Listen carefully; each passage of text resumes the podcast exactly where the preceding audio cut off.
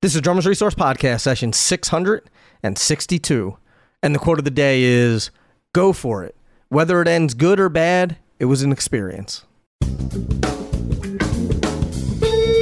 listening to the Drummers Resource Podcast, home of in depth interviews with the world's greatest drummers, music industry professionals, and thought leaders. Inspiration, education, and motivation for drumming and beyond, and beyond, and beyond, and beyond. Hey, hey, what's going on, everybody? Nick Ruffini here, episode 662. Hope you're doing well. Thanks for tuning in. Thanks for checking this out. If you've never listened to this podcast before, thank you so much for being here. And yeah, 662 episodes. So there's a lot in the backlog that you can check out. So uh, thanks for being here. Thanks for listening. And thanks for my guest, Mr. Keith Hall. And Keith is a Michigan native, spent a lot of time in New York studying with the great Billy Hart, subbed for Tommy Igoe on Lion King for a long time, toured Europe, and now he's the jazz drum set professor at Western Michigan University in Kalamazoo. And this conversation, we talk a lot about musicality, we talk a lot about phrasing, we talk a lot about melody and, and rhythm and how the two work together and getting down your ride pattern and his advice for for those types of things and serving the song and serving music and just a really great in-depth conversation about a lot of concepts uh, less uh, less about technical aspects of, of particular things. We get into some, some, a couple technical things about how you can do certain things, but really conceptually how you want to approach your playing, melody, the ride cymbal, like I'd mentioned. So just a great conversation from a man who knows how to do all this. And I'm so great to have had him on the show. Let's not waste any more time. Let's get into it with Keith Hall.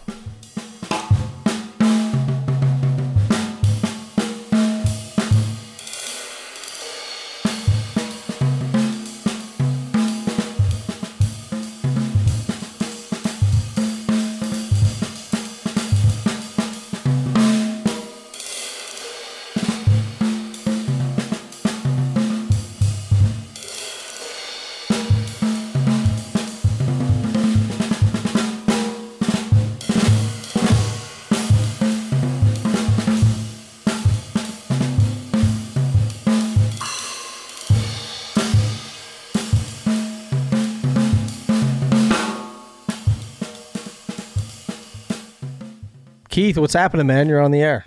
Hey, Nick, my man. Good to see you. Good to see you too. Good to see you too.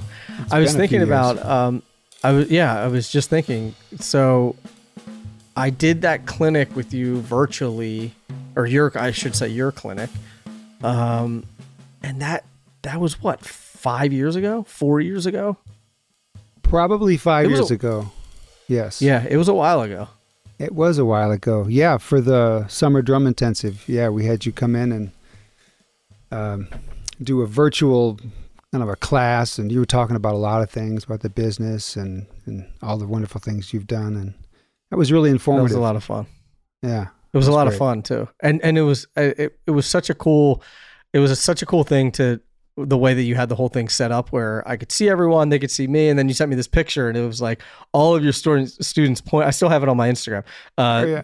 pointing to this big screen, and I was like, man, this guy's doing it right. yeah, you your cool. giant face up there, right? Yeah, yeah, yeah. So Aww. I know you have a you have a new record out, which I which I want to talk about, and I I want to talk about. Um, I I mentioned off air that Daniel Glass. I just had him on a couple weeks ago, and we were talking about you know creating a record as a drummer, and I think that it's important for drummers to try to put out a record at least, or try to put their name out there, try to uh, not sit by the phone and just wait for the phone to ring, but actually go out there and make things happen. So I definitely want to talk about that. Um, and and your history and the many things that you've done. Uh, I, you know, you've done a lot of different things, like from being a professor now, but touring in Europe and living in New York and all these other things. Uh, but talk about we're talking about it now. Talk about this summer intensive because I know that you have another one. You have another one coming up, but I think it's such a cool thing that you do. But I think that it'd be great to to talk about what it is and and how it's structured. Sure Yeah, thanks for thanks for asking. And before I even get into it, I just want to say, you know, I've been a huge fan of your podcast for years. And I know you've Thank got you, over man. 600 episodes already, but Wild. man, I have learned so much from from you and from all of your guests. I mean, you've you've interviewed all my heroes and a lot of my friends, and um, just thank you for what you do for our drumming community and music. Uh, it's really a great. It is a great resource, you know, as in the Thank name. you. But um, Thank you. Yeah. I, I tell a lot of people about it all the time, and um, so thank you, and thanks for having me on. I'm honored to be on. Of course. on this podcast. It's always it's always nuts to me that where you know where it started and where it is now and how many episodes because because now it's like when I when I'm when I'm doing the intro for the podcast I'm like this is the Drummers Resource Podcast episode 700 or 600 and whatever yeah, I don't I, it doesn't really register that there's like holy shit I've done this 650 times or whatever it's just if you go back and look at it you're like yep those 600 people who on It's there. just- unbelievable. it's wild it's pretty nutty. It's it's pretty nutty. But shout out uh-huh. to everyone who has come on the podcast, including yourself. Like this podcast, I say this all the time, and we can get in. We can get into your intensive. Um, I say this all the time, but this podcast would be absolutely nothing without two people, two groups of people. One, the people who come on and share their stories and spend the time talking, and then two, the people that listen to the podcast. You know, so thank you for for coming on and and Yeah. be willing to spend an hour or an hour and a half with me sharing your story and your wisdom and your your ups and downs and all that. So Yeah, of course, and you know, but you you provide the platform, so it's it's a wonderful thing, man. well, thank Um, you. I appreciate it. I'm glad you're here. Yeah, yeah, I'm glad to be here, and uh, yeah, the summer drum intensive, as you mentioned, is uh, is a drum camp that um, we hold at Western Michigan University, which is where I, I teach full time now. Um, and uh, this will be our 16th year. And uh, it's two different weeks. So the first week is more of a beginning, intermediate level, and then the second week is advanced. And uh, the maximum capacity is 24 drummers per week. And to some people that seems like a lot, to some people it doesn't seem like many, but you know, we have time and space constraints, so we can only take 24 students. Uh, and they break up into four different groups. So there'll be six group or sorry, four groups with six people and they each have a couple of coaches and they they kind of go around through their schedule uh, throughout the day of rehearsals, master classes, uh, personal practice time, and um, we have guests in as we've had you. We have some some in person guests. We have a lot of virtual guests because it's just easy and we can get everybody from anywhere. And um we also do a, a drum choir, which is something that we do at Western as well. And this is a concept that was introduced to me by my mentor Billy Hart, who we can talk about later. Um, and it's a it's a drum Best. set ensemble. So there'll be five to six drummers, and we're playing melodies, we're improvising, we are making arrangements. Uh, we're we're Nice. adding in all, all kinds of styles and uh, you know drum set vocabulary, and it's a kids a chance for the kids to be creative and really create this uh, cool arrangement. And then we we perform those uh, at the end of the so are you week. tuning are you tuning all the all the drums to specific No. pitches and things like that to, to no, do mel? and I mean, and we're not so doing an Ari that sounds Honig. like a yeah, we're not we're not doing that. We're not doing like Ari Honig, who's the master at, at you know manip- manipulating the sound of his drums. But we're Right. just we're playing the rhythm, and we're also following the shape of the melody, and uh, also you know the duration of the notes, short notes, long notes. Gotcha. And so you're you're kind of uh, portraying that on the drum set with what you have, and everybody has different drum sets, so they all sound different. You know, but it's pretty but cool. such an important thing because um, I mean, my guess is that this is because we want to teach drummers to be melodic players, and even though we don't pl- we don't technically play a melodic instrument, we should be thinking melodically and we should be playing melodically. You know, and I I think that a lot of the time we we as drummers get into this thing where it's where it's just sounds and i i remember um uh ralph peterson my Hmm. favorite quote that i that that he said or i he said the, my favorite quote on this podcast ever. He said um now i'm gonna forget it. I'm gonna i'm gonna sound like an idiot. He said uh that about he was talking about playing uh, musically and melodically. And he said the more music you know the more musically you can play. And if you don't know music then your drumming is reduced to mathematics and velocity. Ooh. and i was like i mean and he said i i was completely blown away by that but it's such a valid thing that we don't i feel like we are not taught to play melodically and musically Yeah. No, Ralph had serious wisdom. Um, yeah God, rest in power. Um, yeah, uh, you know, I mean, Max Roach. We think of Max Roach as you know the the king of melodic uh, drumming, and look to Mhm. him as a real source and um, innovator in that way. But it's funny now that I think about playing melodically. Um, I discovered this just a couple of years ago. I remembered when I was a kid. Um, I've always been drawn to melody. And I remember as a kid, I had a toy drum set, you know, with like paper heads, you know, Sears and Mhm. Roebuck or something, you know. right And uh, I remember buying, you know, buying some 45s. Uh, you know, this is in the mid late 70s, and um, ha- playing on the drum set. But I wasn't hearing the beats. I wasn't hearing the rhythm. I was trying to play the melody around the drums.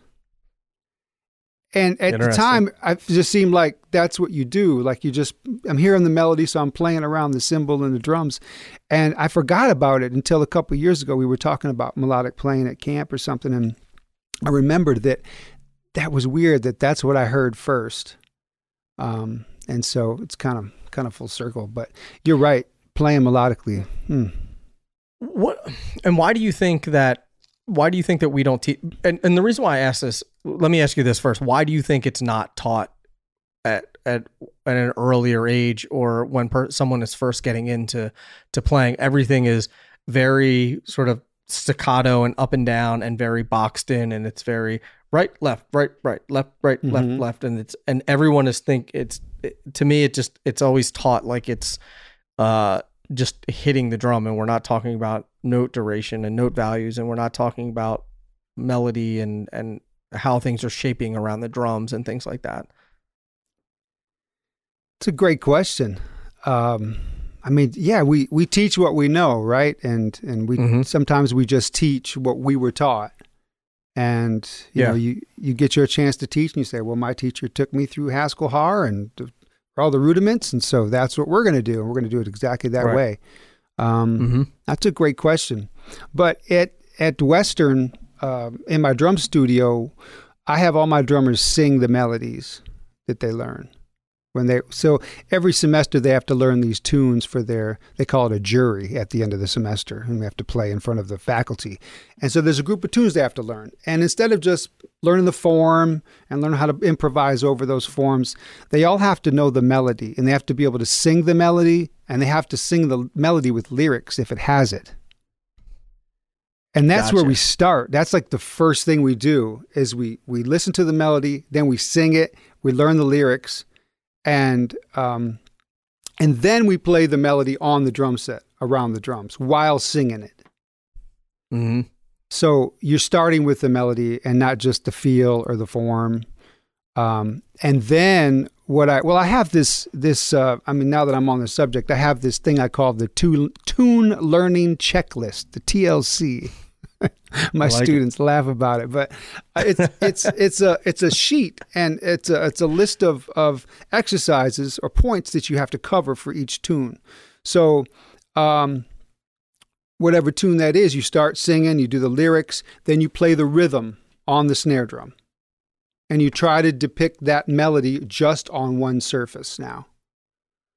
And then you start Gotcha. to um, orchestrate it around the drum set, thinking about the shape of the melody. Then we play time against it, and then you play the melody in the left hand. Then you'll orchestrate it between the bass drum and the snare drum. And so by the time you get done going through this checklist, you've done everything you can do with the melody. So that when uh, you're playing the, the tune with a band, not only can you reflect the melody and orchestrate when they're playing the melody, but when we're playing the solos, when we're improvising over the form, that the drummer knows the melody so well that they can hear the melody throughout whatever's happening. And you know they don't have to count you know bars for the for the uh, form. But they can first of all hear the melody. I mean the next level would be to be able to hear the harmony and to know where we're at. Okay we're at the bridge uh, you know here's the three six two five every two bars and then we go to the turnaround all these kind of things and you hear the the the the, the, the harmony but i always start with the melody and um, Yeah. and it's funny that the students, I have some students that have gone through my program uh, years ago. Um, they came back to my camp as as teachers, and they were joking about it, saying that at the time, you know, Keith was making us do the TLC, and they're all joking about it. Remember the T- you know how people joke about their teachers, like, oh, remember course, that? Remember he had us do that thing? Oh, that guy. And Yeah, they said, of course. but they they actually admitted they said, but actually we get it now, and it's made a huge difference. Um, and so it was it was nice to hear, but Man, but, I you know I agree. I like not even not even going that in depth, but I remember studying uh, after actually after college. Uh, I studied with this guy Glenn Farrakhan, fantastic drummer from my hometown, at, at one of my true mentors, and he had me start playing melodies on the kit, and we literally started with "Mary Had a Little Lamb" and "Take Me Out to the Ball Game," right, and just going around, and even even working, he was like, you know, play the melody, play it a couple, play it five, six, seven, eight, nine times through, then start sub trying to start subdividing that melody and changing your orchestration and things like that, right? And Yeah. that's how that's how you know when you look at someone like an Elvin Jones or something like that, he's like that's what they're doing. They're playing the melody and subdividing and then moving it around the kit and all that. And even those very simple tunes, I could see it had a profound effect on my playing just thinking about melody that way and not even going as in depth as as what you're talking about. So uh, you're you're absolutely right. Like it makes a huge huge difference just yeah even even at that that small of a scale of the stuff that I was doing in the beginning. yeah it just makes you hear hear the music. You know, it's it's it's Mhm. really all about the music, right? I mean, as drummers, it's always uh, rhythm, grooves, beats, styles. Yes, all very important, but that's all there to serve the music, and um, it has to be about the music. Um, I'll talk to people Yeah. sometimes, and they'll say like they're talking about drum gear or they're talking about chops and all these kind of things, and I say I'm not really a drum gear head, and I'm not really into chops and all that stuff. I said I'm just trying to play the music. You know, I find gear that I like, and then I want to get to the music, and I want to, you know, interact with people and communicate. You know, because because it's it's really it's about people, and you know the Yeah. people you play with, the people uh, in the audience. It's about connecting. You know, and communicating. Mm-hmm. Um, but as you go, Can I tell you a secret Yeah, what's that? about about about gears? Just between you and I. We'll keep it. We'll keep it just between you and I. No one else is going to know. Sure, no one's hearing this. Um,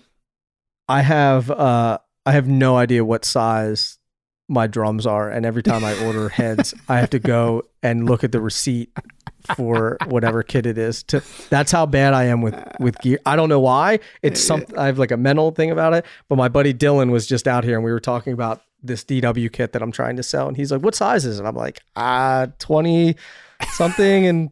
Seven, 12, 7, 14 somethings. And he's like, What are you? He was like, How do you not know this stuff? And I'm like, I don't know. I just, I'm not, I'm not a gear guy. I'm sorry. But, yeah, but I, I relate, I relate to you. And I mean, I'm sure that you know far more than, than you late, than you just let on about gear. But, uh, yeah, I'm just not, I've never been a gear guy. I've always just been like, I just want to play music. I don't care what kind of snare it Yeah. is. I don't care what size, you know.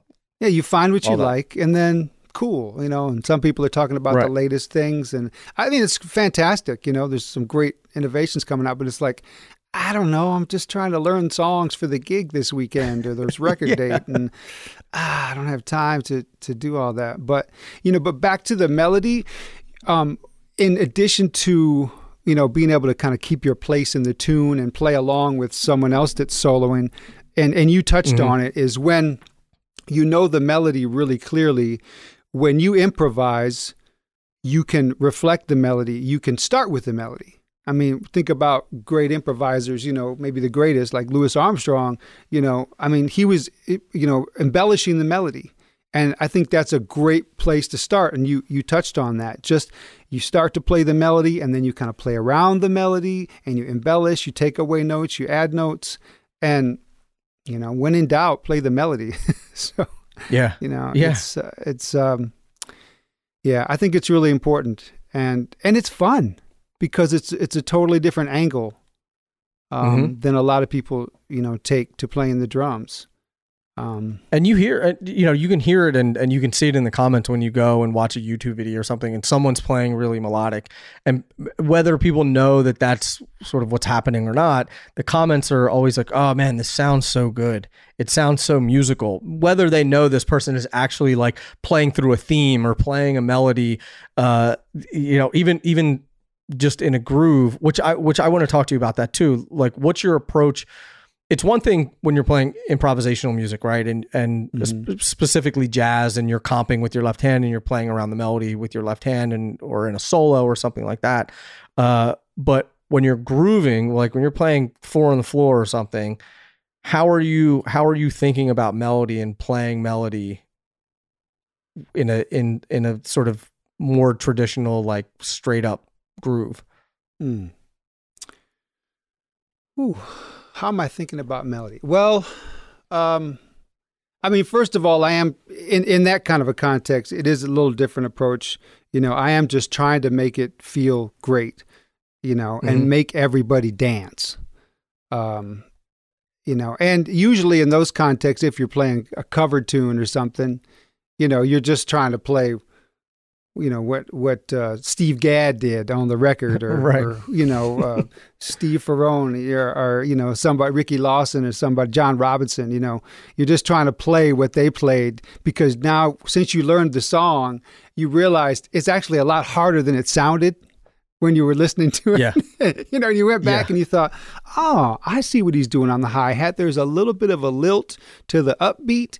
That's what makes it feel like that. Aha, that's Yeah. actually really hard. Or you know, Jeff Porcaro. You know, he's oh, God, what a what a when I the when I saw his videos uh, or that the video that he put out with uh you know where he goes through the Rosanna Shuffle and all that kind Mm. of stuff and just when when he broke it down and you understand and he's like yeah I have this sort of pulse that's snaking through yeah. the whole thing and you're like I wasn't even close to playing this thing correctly I was like maybe physically I was like playing it correctly but not musically and and with all the nuances and all that kind of stuff that's what made it absolutely amazing Yeah. In addition to the the melody of the song, though, you know, the like the groove you're talking about, like the Purdie Shuffle or, or anything like that, or even something as as simple as uh, you know Billie Jean or something.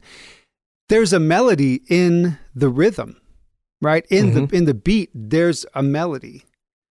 Um, you know, you've got the shape shape of the hi hat, the shape of the hi hat, and the and the snare drum with the inner beats on the Purdie Shuffle, and that's a real you know that's a, a real melody and then you've got the the bottom with the bass drum and then the two and four and so there's that shape and to me that that is a melody you know Yeah. Yeah. That's a good point. I, I think that that I mean this is the stuff that really lights me up is the Yeah. is you know the the interaction and the interplay be, between the snare and the kick and the hi-hat and dynamically how those things are being played and what's woven into the fabric of of a particular groove. And that's all the stuff to me that is the intangibles of playing. Like that's what makes Steve Gadd sound great. That's what made Jeff Porcaro sound great or Yeah. or any you know put any name up there. And and uh, that's what made that player great. My thing is that and honestly the reason why i started this podcast years ago is like i want to i want to get as close to that like i want to get as close to the sun as possible right? So i want to have all the cats on that can that can talk me through some of that intangible stuff. And i think some of it is some of it comes from experience and some of it comes from attitude and and how they're hearing things and all of that. What's your take on on kind of harnessing all of that and and really practicing that kind of playing instead of okay i'm playing a snare on two and four i'm playing the kick here i'm playing the hi-hat here and making it less mechanical and utilitarian and more musical Hmm. Whew, yeah got some great questions, Nick, as always. um, yeah, I mean, you're thinking about. Um, I know this may sound mechanical, but to me, it's it's not. It's just making sure you have a great sound and that it's consistent. Um, and I mean, yeah, I think sound is is so important. Um, that's the you know that's the fact. The first thing you hear is the sound, right? You Mhm. don't even hear the rhythm, uh, but you hear the sound. So getting a great sound and making sure that it is consistent. I mean, that is that is such a challenge. Um, even on some of those simple grooves that we talk about, you know, just making sure your two and four on the snare drum is the same every time. And you know, those masters Mhm. that we mentioned, like, you know, that's like they get out of bed and just do it. But people like me, you really have to have to really have to think about it, you know. Um, Yeah. So, yeah, I, I'm. I don't think I answered your question, but um, No, I think it. I think it makes sense. I think it's. Um, it's, it's the what you were saying. It it feels mechanical, like in the approach to it. But I think that there's, at some point, you have to pay attention to all of that stuff, and and then put it on autopilot once you've once you're starting to understand how you can manipulate the snare or how you can manipulate. I remember Russ Miller talking about this too. Of like, hmm, okay, let's play play the snare on the click. And try to be exactly exact hmm. when exactly when it's hitting, you're hitting the snare, right? And he's like, you work on that and work on that and work on that and work on that and work. Great, you got that figured out.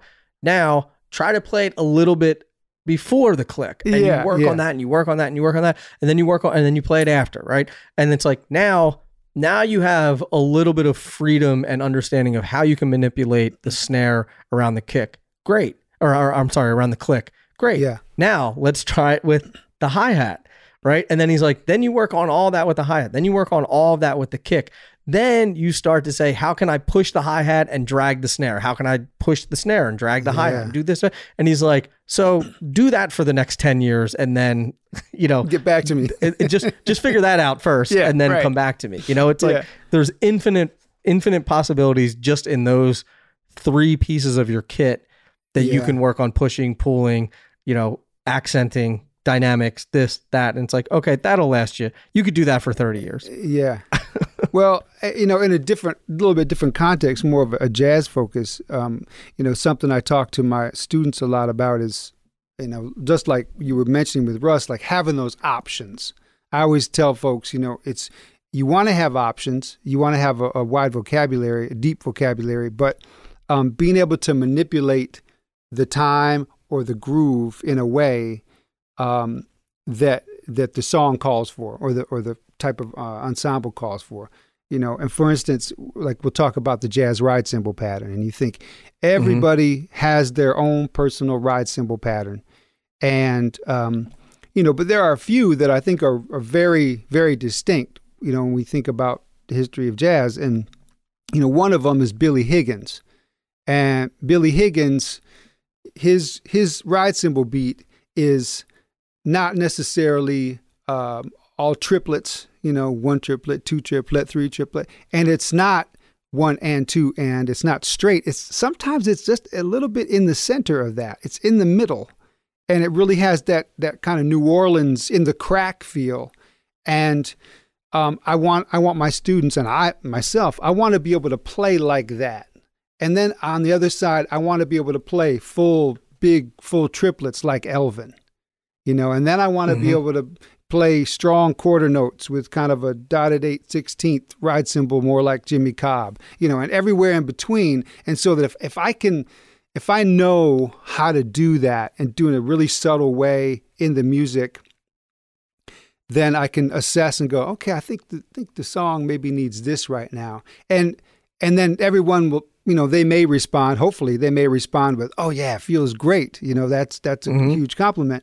And then and then in your mind, you think, "Well, I kind of know why it feels great because of this little thing I adjusted. No one else really knows, you know, Right. But they just know how it feels, and that it Mhm. works, you know. And that's you know, the feeling of the music is, I mean, that's everything because everybody can feel it. You don't have to be a musician. You don't have to study. Um, you know, the audience, they know how the music feels. And Mhm. um, and when it feels good, I mean, there's there's no denying it. And we don't know why it feels good. We just know Yeah. that I can't stop shaking my booty and I can't sit down and I'm about to scream because it just feels great. And you know, when people are moving, Yeah. then I I feel like I'm doing my job. You know, no matter what Well, context. well, isn't that the isn't there a saying like you can't you can't tell if the drummer's good, but you can tell if the drummer's bad. right? It's like Yeah, it'll right. it'll like if if you're I mean if you're a common if you're the a civilian as uh this guitar player that I used to play with always called him. He was like these civilians, man. He was like they they don't know what the hell's going on. But uh but if you walk in, you know, if someone walks into and someone walks into a club and there's a there's a good drummer playing, the music will just feel good and they won't think anything of it. But if the drummer's bad, you can tell right away. Ouch. You know, it's like it's like Elaine trying to dance on Seinfeld or something. It's gonna feel, you know, it's like it's gonna Yeah. feel all all wonky and crazy. Or Yeah. you're like, wait, did that just did that just slow down or speed up on me or you know or whatever it is. just ha- it has to feel good, no matter what the Mhm. no matter what the uh, genre. You know, the music has Yeah. to feel good, and you know, either it's the rhythm, or it could be the even the melody or the harmony. You know, I, I Mhm. feel you know for me, music is a real visceral thing. You know, I'm I'm not all up in my head. I'm not I'm not really that smart. You know, so. but you know, I just I just Get like to here. feel the music. I don't buy you that for a second. I just like to feel the music though, and um, yeah, whatever it is, whatever whether it's R and B or hip hop or jazz or you know bluegrass or you know European classical, you know whatever you call it, it's it's it's got to feel something. It's got to feel like something, and um, it's got to feel good to me. So that's Mhm. how I respond to the music is uh, you know viscerally. Um, you know, someone will Yeah. play a chord and you say, "Ooh, what what chord was that?" And then you know, what was the progression? Why did it feel like that? You know, what chord was that? Tell me that chord. You know, that was great. Yeah.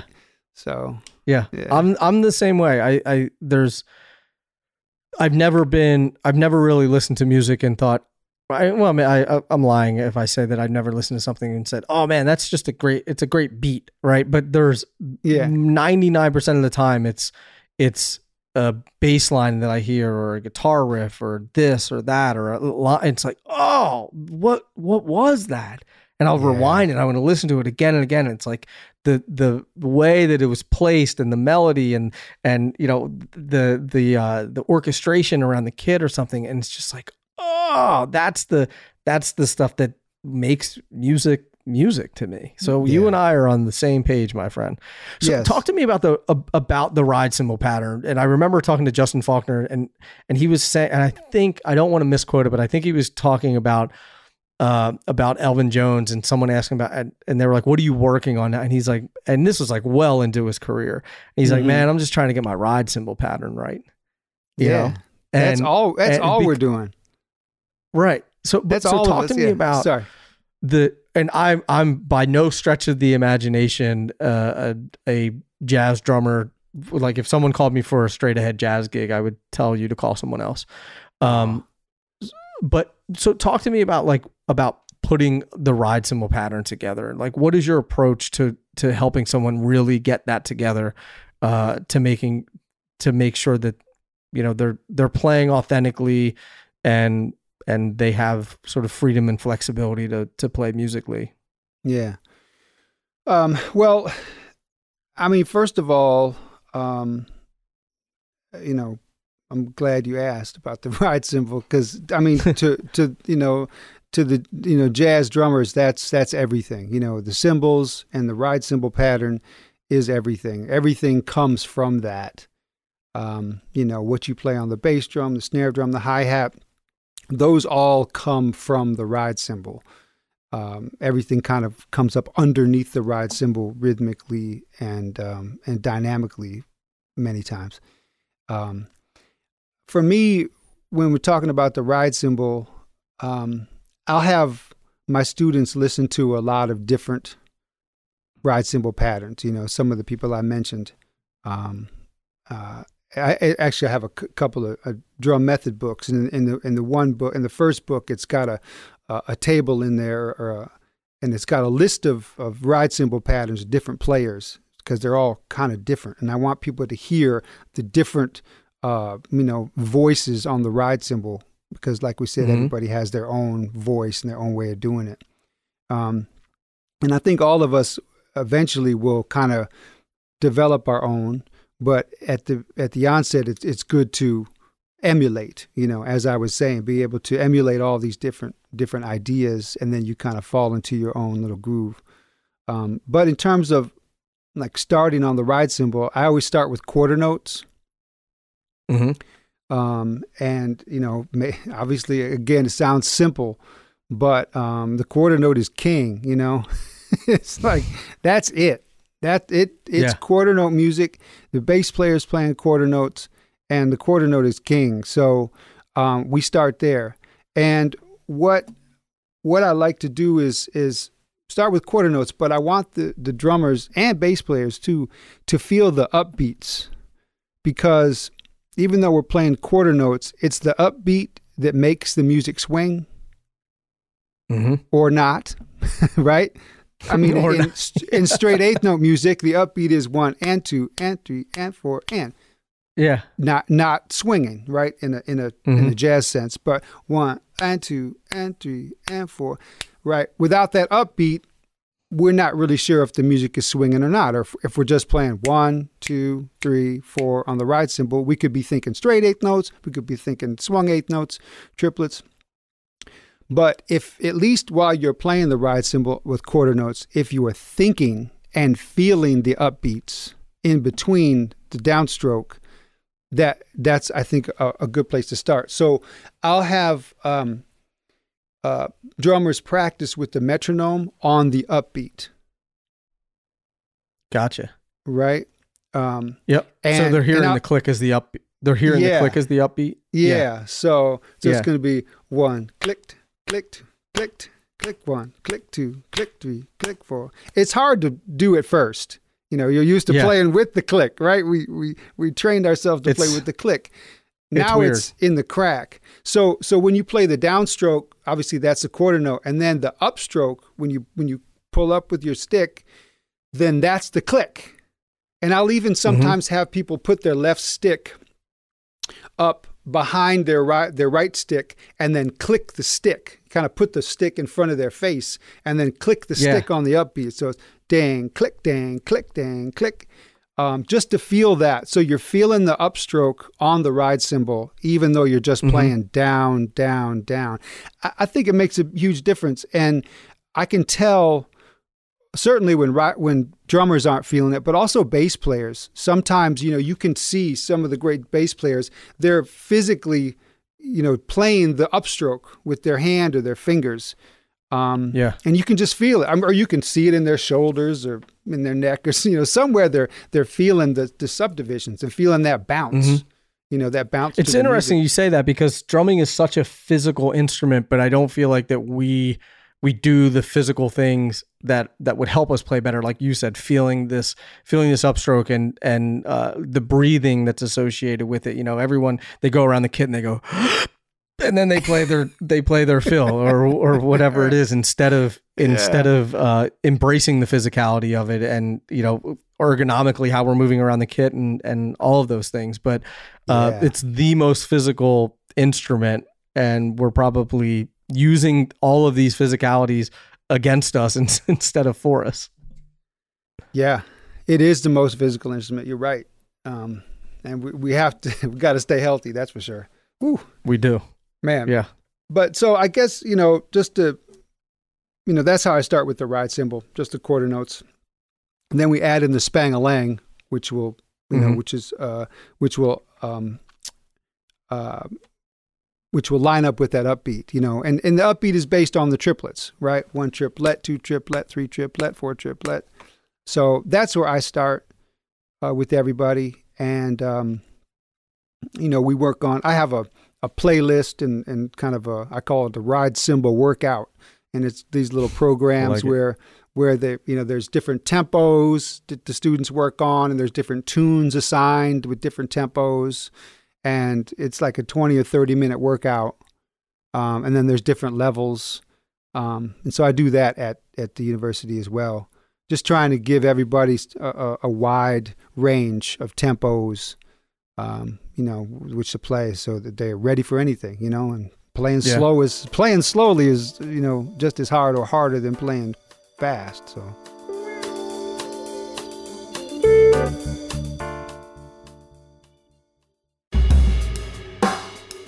The Evans Snare Tune Up Kit provides everything you need to maintain the most essential piece of your drum set. This recently launched kit comes with either UV1 or Calftone heads as the centerpiece, along with an Evans branded microfiber cloth, a drum key, lug lube, hardware polish, Barney's Beats branded ProMark Rebound 5A drumsticks, a snare side 300 drum head, and a two pack sampler of the new Evans EQ pods. It's everything you need by the drum. The UV kit is ideal for rock, metal, and funk, providing sonic versatility and long lasting durability, while the Calftone kit is ideal for jazz, providing a classic, warm, full, rich tone. Evans Drumheads, the most technologically advanced drumheads on earth. It's time to design your dream kit. You have a sound and look in your mind's eye, and it's time to make that dream a reality. Your sound emerges from the choicest materials and is constructed using the exclusive Sonor Optimum shell measurement construction, utilizing slightly undersized shell diameters, allowing the drum head the space to float freely with unrestricted bearing edge contact. Your look emerges through the ultimate selection of veneers, hand polished lacquers, and premium coverings to create the stunning look of your dreams. Design yours today at sq2 drumsystem.com.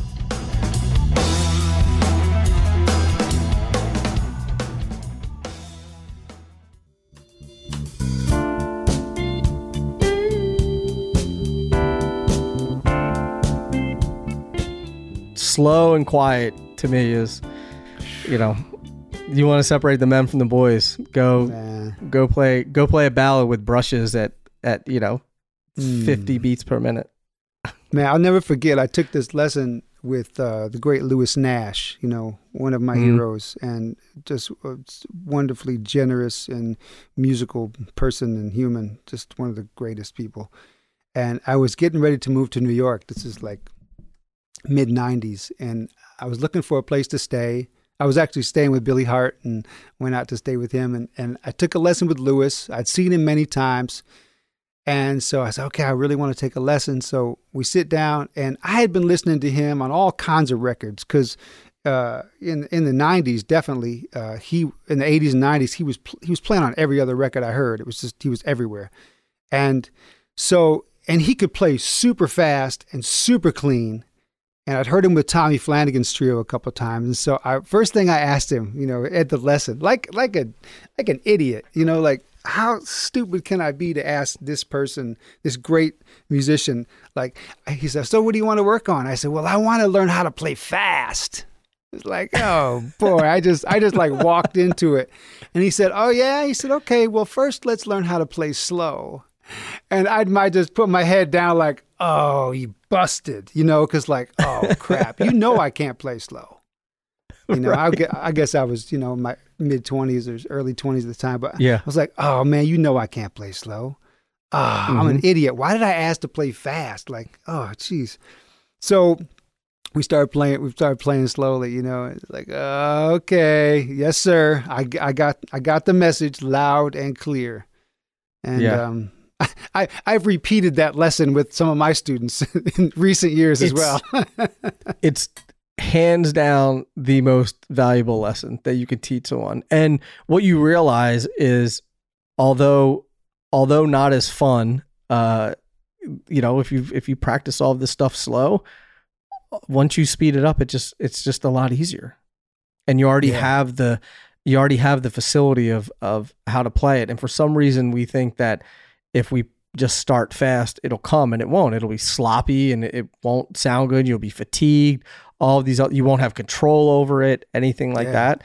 And I mean, I'm just as, trust me, I'm just as guilty as anyone else. I'm like, I learned too. something at 40 beats. I'm like, 40, play it for three minutes. And I'm like, great, 90, 150, you know? right, right, It's like- right, right. And then I'm like, okay, back to, sorry. Uh, Okay, I can't play it.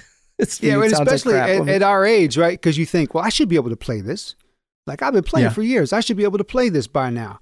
But you know, I've I've learned, you know, just like you, it's like okay, I when I do something brand new, it's okay to think like I don't really know anything. This is brand Right. new to me.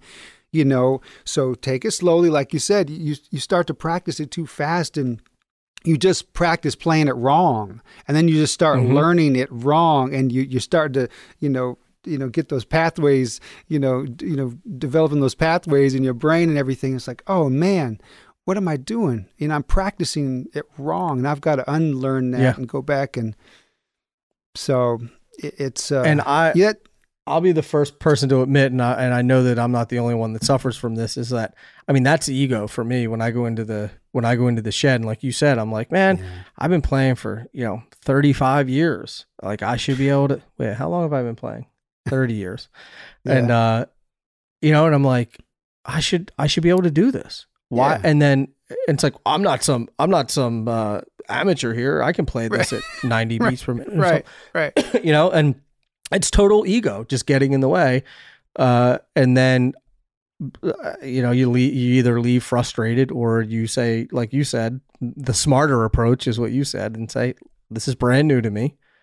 And I shouldn't be able to just play this. I've never done this before, or obviously I can't play it. So just slow down. And, and for me, I, it's interesting how quickly it actually ends up coming to me mm-hmm. if I just if I just surrender, slow Yeah. it down, and you're like in seven minutes, you're like, oh, okay, it's starting. I can like start to play this instead of an hour and a half trying to play it fast and it's not working.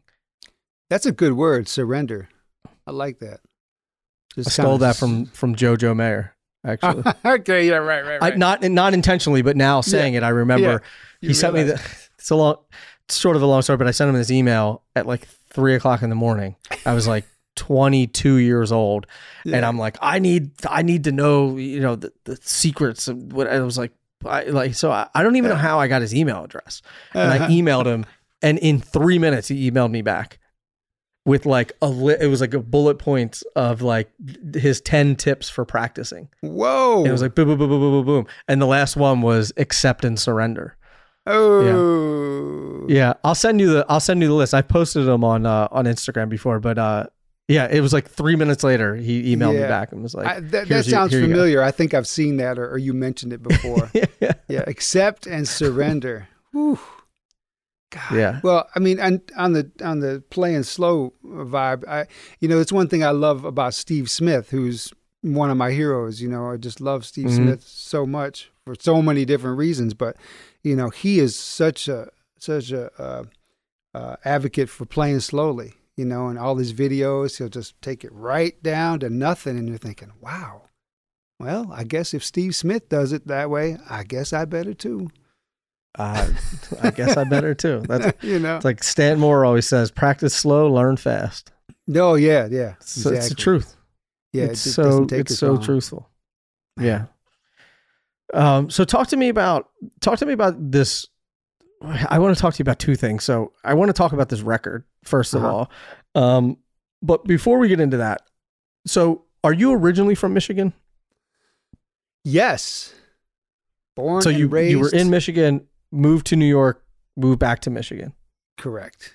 Yeah. Gotcha. I'm I'm from Battle Creek, home of Okay. Kellogg's, and Gotcha. um, and uh, I lived there until I went went to college, and I went to I went to university uh, for my undergrad at Western Michigan University, which is where I now teach, uh, which is in Kalamazoo. It's just like 30 minutes west. So Gotcha. uh, it was far enough away from home, but close enough if I needed something, you Yeah. know. there you go. Uh, and so yeah, I'm I'm from Michigan. It's home to me. Um, when I was at, at Western, uh, Billy Hart came in to teach uh, uh, for a, a complete semester, and he Nice. he just uh, totally changed my life.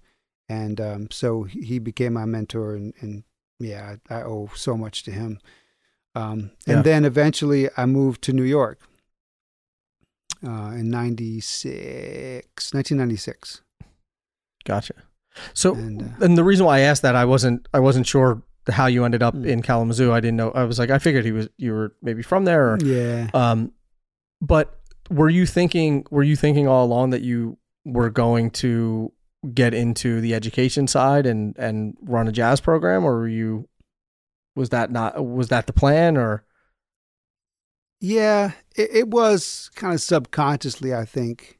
Um, Yeah. When I moved to New York, I I just wanted to play, and that's Mhm. all I.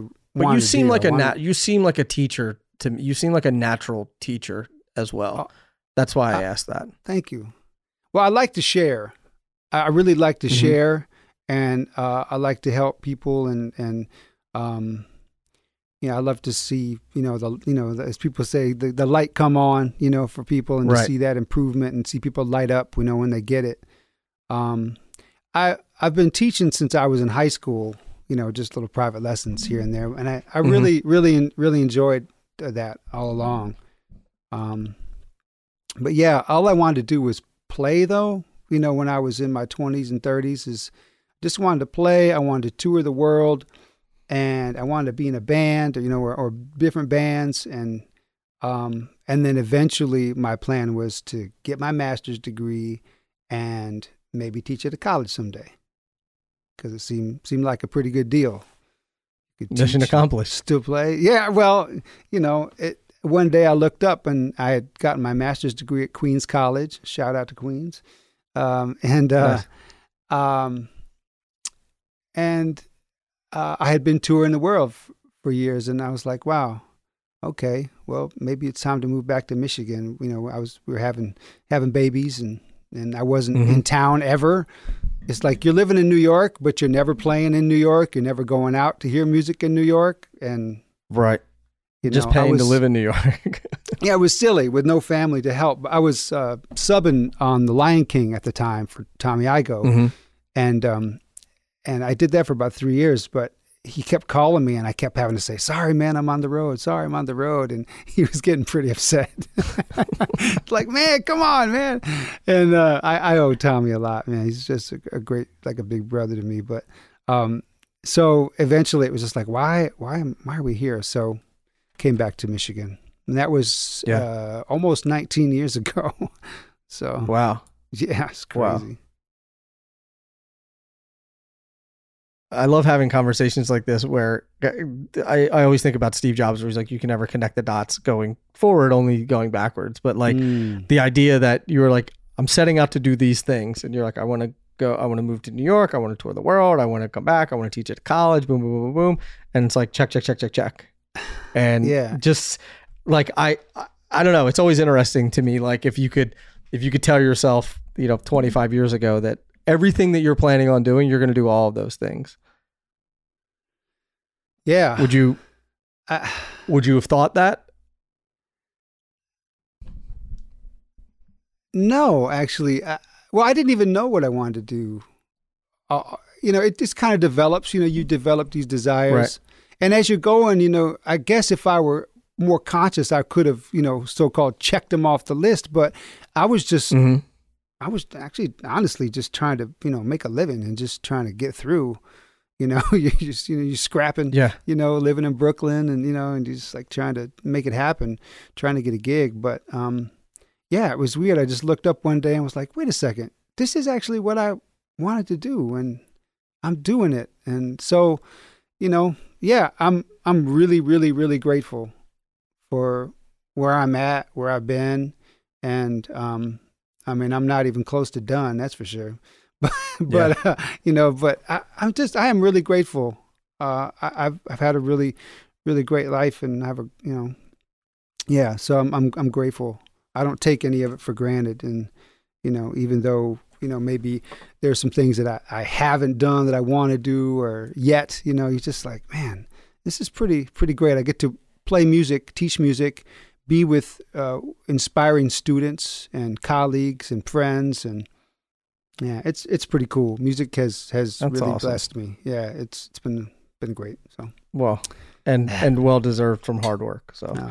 um, so tell me tell me about this record because I I I know what goes into putting out your own record as a drummer. Uh, not the not the easiest task. So tell me tell me about your experience with with doing it. Yeah. Well, I know you said at the beginning about how, you know, you were encouraging drummers to put their own music out and and you know, Mhm. I'm I'm 50 now and this is my first record with my name on it. so, uh, I've I've been in some co-ops. You know, I have a, a trio that I I I, I lead, I co-lead. It's called Tri-Fi. It's a jazz trio.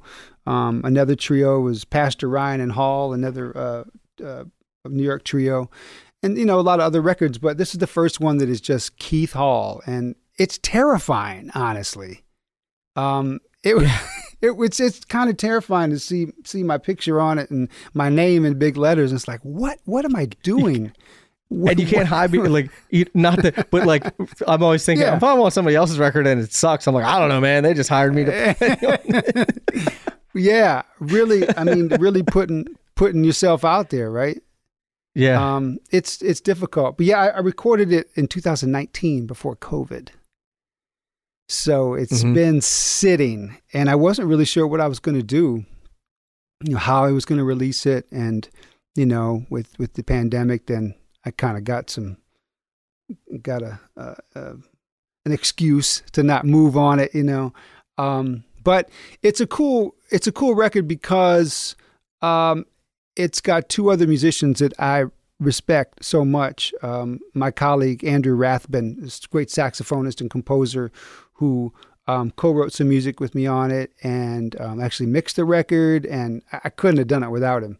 So uh, he was incredibly inspiring and um, such a huge part of this record. But also, um, I'm honored to have the great bass player Robert Hurst III on on the record. You know, and Ro- Bob, you know, he played on all the great Wynton and Branford records that I that I love. Um, and he was on the Tonight Show, you know, Nice. Jay Leno's band with Branford and Mhm. Kevin Eubanks, and and you know, he's been on a million records. I think he's one of the most important bass players in the last 35 years, and and um, he's from Detroit, so he's a Michigan guy too, and awesome um, I was really, really happy that he agreed to be on it. So, um, So, so, it's talk like to me about you know, ha- the the comp Go ahead. go ahead go ahead well, yeah, it's it's ha- half of the record is trios, bass, drums, and Mhm. sax, and then half of the record is drums and saxophone, uh, improvised duets. i like it Yeah, and so some of the duets have uh, are acoustic, you know, saxophone, but then Andrew likes to play with electronics a lot too, you know, and so he runs his saxophone through these effects, and it doesn't sound anything like a saxophone. that's cool. and um, so it was pretty fun. We would just like one of us would just start, start playing something, and the and the other one would join in, and after two or three minutes, we would end it, and it had become this, you know, improvised composition. And um, yeah yeah, yeah. so there's there's like ten of those on the record. So so of the of the non-improvised stuff how did you go Mm. about writing writing those tunes? Were you were you sketching them out or were you working with uh working with the bass player the sax player to to hash those out together? Because Well, again I- it goes to, our, to the beginning of our conversation like you know we don't play a melodic instrument. We're not keyboard Yeah. players or guitar players. Yeah, well, I'll I'll just say this for anybody listening: my biggest regret in music is not continuing with the piano. So Sa- me too me i second as, that You know, just I would be so much further if I could really play the piano. Uh, so I don't really play the piano. I understand it, but so writing for me, composing is it's it's a it's hard. It's very difficult for me. Um, I can hear things, but sometimes I don't know actually what I'm hearing. So it takes me a long time. I start by singing into my phone. I'll sing melodies or grooves or some rhythmic idea, and then I'll go to the piano and try to figure out what it is. Um, so that's how I do it. Um, so I, I wrote three of the tunes on the record, and then Andrew and I co-wrote four, and that was cool to co- co-write with someone because I'd never done that. And so I would I would sketch out some ideas. I'd have melodies or a form or a groove or some you know rhythms or something, and I would take them to Andrew and say, okay, this is what I'm thinking. This is the vibe, you know. And and so he said, okay, great. Let me let me live with this for a couple of days, and then, man, he's so prolific, this guy. So then he would he would come back to me, and it would be like he would take something that I wrote and turn it inside out, or you know, he'd put it in, in an odd meter or something. And Mm-hmm. and so then we would talk about it and we'd adjust things, and then it became this beautiful tune that I, of course, could not have done by myself, you know. And um, so that that that sense of collaboration, it was really important for me, and uh, it was rich. I mean, I was kind of addicted to it. Like, man, let's do another one because that was fun, you know. And so then we did four of them, and it was it was super fun, man. Yeah. I'm I'm a big bel I'm a big believer in uh if if you can't you know if you can't do it yourself you, you got to find someone who can help you with it. So whether it be for songwriting or if if you don't have a good business mind then I think that you should find someone who can help you with the business side of the music business or whatever it is. There's other people who are out there that are great at what they do and can help you along the way. So like figure out what your strengths are and whatever weaknesses you are find the right people to fill those gaps and i mean that's that's how i put out a record that's how daniel was saying the same thing about him putting out a record you did the same thing it's like find the people who know what they're doing uh, that that you don't have that expertise in and enlist them to help you with it Yeah. Yeah. You know, Such a- learn, learn to, de- to delegate, right? it's really Yeah. hard. It's really hard. or I'm, beg and plead people to help you yeah, yeah, that too. Yeah, absolutely. but yeah, it was, it was, uh, a, for me, because it was my record and I was, you know, calling all the shots, uh, um, it, it was actually really difficult for me um, because making those decisions for the first time by myself, you know, I, man, it was it was just really hard, and you know, I'd been going through some, well, you know, things happen in life, you know, and life happens, and you go Mhm. through things, and and you, and you think, wow, this is not a really good time to be doing a record. I've got some other personal things I want to work on, and but you know, it was actually the right time because, um, you know, I needed a distraction first of all, mm-hmm. but also it helped me overcome, you know, some insecurities and and I felt like I told someone the other day, it felt like a victory just to record it. Like when I Yeah. got out of the studio after 2 days, I just thought, okay, well, if this never if no one ever hears this, I got this far and this was a huge deal for me and I kind of had to give myself a little pat on the back because it was it was kind of a victory for me, honestly. Um, Yeah. yeah, it's it's a good feeling it's a good feeling for sure it is. So yeah, it's then like it's going sad. through going through battle Yeah, it really was. And you know, honestly, my biggest mistake with the record, and this this could be a lesson to someone listening too, is my biggest regret about this album and the process was that I produced it. I did not have anybody else at the record date producing or giving me feedback. And you know, I'm a little embarrassed to say that, but hey, hey, this is this is this is real mean- here on Drummers Resource, right? Um, yeah you know, we get real. So it, it's we do it would have been great to have someone in the in the booth besides the engineer to just say, "Hey, guys, that was good. Let's do another one. I think you're going to like that one." Or, "Hey, try it, try it again, but try it this way." You know, it Mhm. would have been great because here I had the great Bob Hurst in the in the in the booth and I just wanted to respect him and his time and, and you know I'm so grateful he was there and Andrew the same thing and I'm all up in my head about what I played, what I didn't play, how it didn't sound good. Right. You know, he's just so self conscious, man. And uh, of course and so we'd get done with a take, and I'd say, "What do you guys think?" you know, because I think to myself, "Well, I could do takes all day on this thing because I can always play better." You know, yeah and uh, Yeah. of course, everything they played was magic. But um, so it would have been nice to have someone there to to kind of help in that way. But you know, Mhm. who knows? Maybe maybe that was part of the process for me. you know, maybe that was part of me getting through it was having to actually do that myself and not having that feedback. You know, in Yeah. retrospect, as I'm talking about it now, maybe that was just the way I was supposed to do it. You know. hmm Anyways, I mean, yeah, it's a so- it's another skill. You know, it's another it's another skill that that has to be developed, and you do it once, you're like, oh, maybe I can do this again. Maybe I can produce it Yeah, on my own again. differently, If, if, but if I'm differently. yeah, true. Yeah. it depends. You know, But it depends yeah, on so- how happy you are with the record too. If you say, ah, maybe I should have had a producer, or if you're like, you know, I think it. I have no doubt that the record's great. In full transparency, I told you today. You sent me the record this morning. I haven't listened to it yet, yeah. uh, but I am. I'm going to listen to it uh, right after this. I'm going to get some work done and put the record on. So Well, I hope you enjoy it. It's uh yeah. It was a lot of fun and I, I am really proud of it now that we're getting you know, it's getting ready to be released and there's been such a Mhm. build up for me personally, um, as I listen to it. I, I'm really proud of it.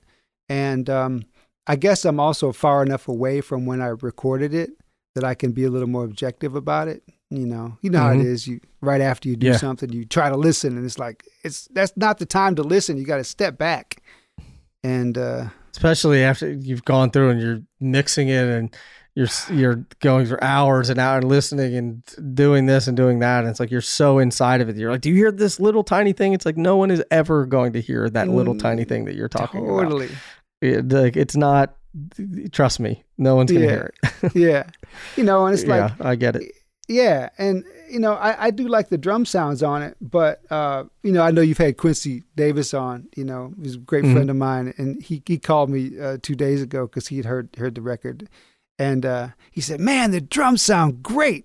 And I said, "Yeah, really? Okay, good. That, you know, that, well, that means a lot coming from you. You know, and it's nice to hear that because you know I, I like Yeah. them, but you know, you don't know how other people are going to perceive things.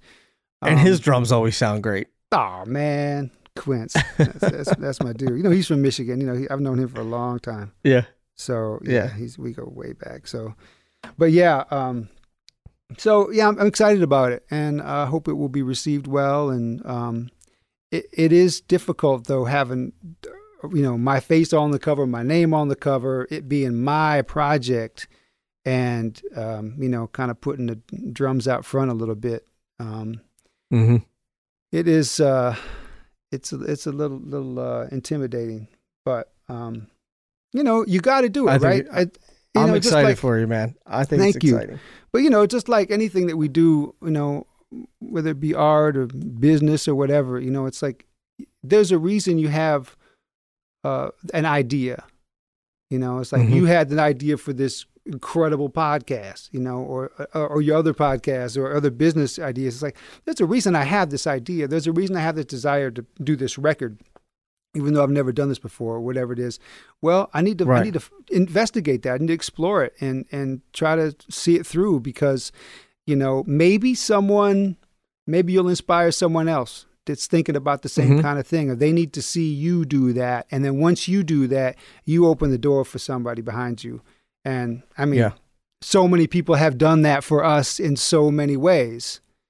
And yeah. I mean think about think think about all these people who've put out you know great records or something that that uh were that weren't afraid to put the record out or weren't afraid to uh to even start writing songs in the first place or had this itch to write a movie or a book or or Yeah. whatever it is to your point if you got if you've got this thing inside of you it's not you're not making it up. You're not making waking up one day and saying what are some things that I should do? Oh I should probably put out a record. You know you're Yeah. like I have this I have this need and this want to do this thing and express myself in this way yeah. that you're absolutely right. You should pursue it. Whether it's whether it's a creative endeavor like you said or a business or yeah. or anything if you want to be a triathlete you know whatever it is if, if Yeah. you have this desire then you should at least explore it you know and and try to do it.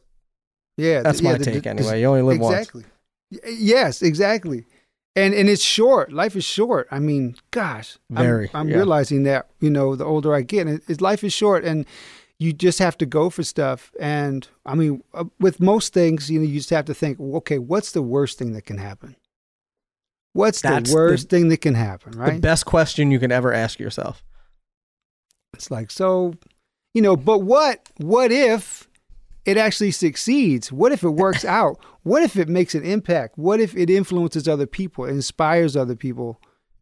Whoa, man! Then now it's a ripple effect. Now you're, you know, you can, you know, people talk about leaving a legacy, you know, and it's Yeah. like, you know, so it's, you know, I always think like, you know, our our gifts, you know, our talents, our ideas, they're not they're not really just for us, you know, they're for other people hmm too. And um you know, so I have to try to th- I think bigger like that. Like my students are going to see and hear this record.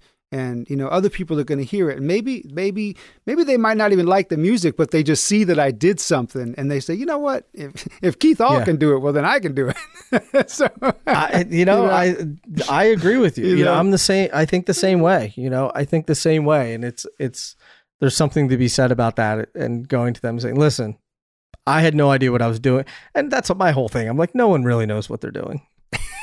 that's my take. I really, it's like we're all everyone's just trying to figure it out. So you're no different than anyone else that's any that's trying to do anything that they've never done. It's like no one knows what the hell they're doing. We're all figuring it out, and so go figure out the thing that you want to do. Yeah. It's true. Yeah, because you Yeah. talk to some people that you assume, you know, they've got it all worked out and all everything, you know, every I dotted and T crossed, and, and they're just like, I have no idea what I'm doing. I said, What? How? The perception, though, it's like, yeah, Yeah. but you know, Yeah. so just working just working at it you know Yeah. we're a work in progress um so where can people find this record where's the best place for them to to find it and and Well- keep up with you and what you got going on you know, it, it it's on Bandcamp. Okay. So keithhall.bandcamp.com, I believe it is. So you can actually, you know, buy it there. You can buy a physical copy or you can download um, the tracks there or the entire album. And uh, you can go to my website, keithhallmusic.com, and you can find me on Instagram and Facebook a little bit. Um, and so you can do it there. And ob- obviously, it's going to be streaming as well. But we, we Mhm. all know that that's not it's not where we want people to go check out our music. But, of course of course yeah but of course, buy the it'll be record there people too. put it on a you know, put put it on and listen to the whole thing from top to bottom yeah. You know, I it's want. funny because my student said the other day, uh, one of my students, he uh, he heard one of the singles that are out, and he said, "Man, I love the new single." He said, "I can't wait to hear it in context."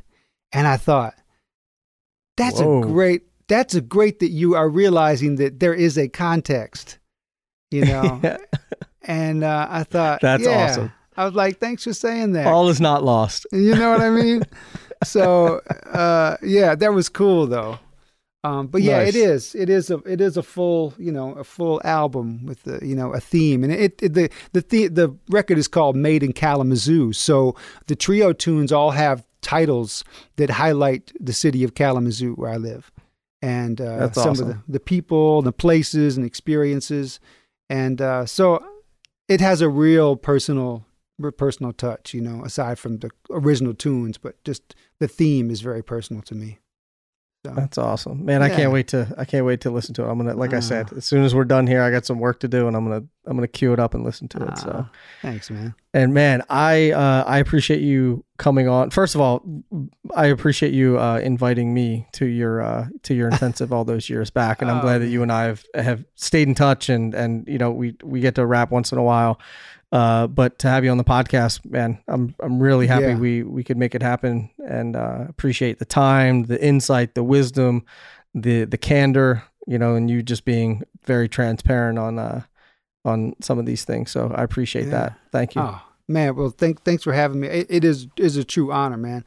And I mean, besides the podcast, you know, and the drum thing, you know, you remember, you know, I started a podcast a couple of years ago. I've taken a, a, a huge hiatus, but um, but That's you were right. you were such a you really opened the door for me, you know, to start start the podcast, you know, and it's you, you know, you really helped me, you know, you, you consulted with me, which I really appreciate, and, and kind of showed me the Mhm. ropes. And you, this podcast has really been a model for me.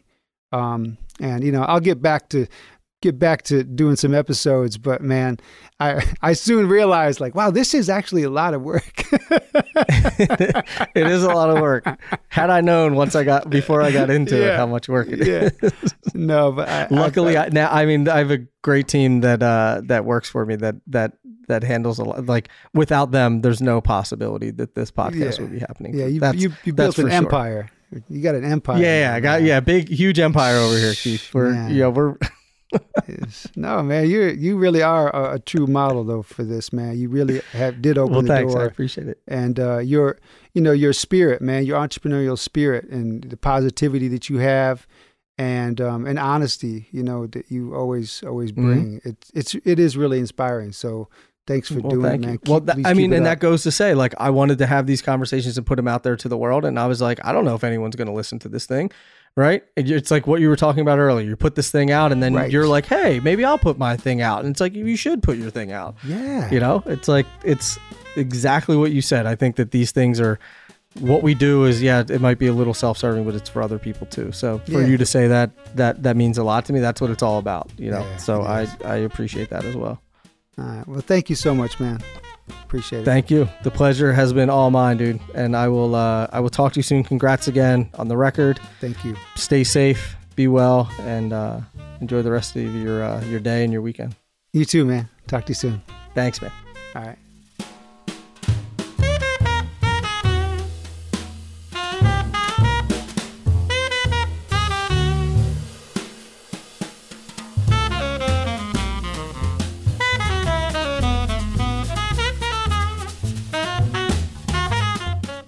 There you have it, the one and only Keith Hall. You can find the show notes by going to drummersresource.com forward slash session 662. I always say it, but if you haven't already, please leave a rating or a review. You can do that on iTunes. It takes about a minute. I would appreciate it. It also lets other people know that, hey, you should be listening to this podcast. And other than that, that's all I got. So until the next podcast, keep drumming. Thank you so much for listening, and I'll be talking to you soon. Peace.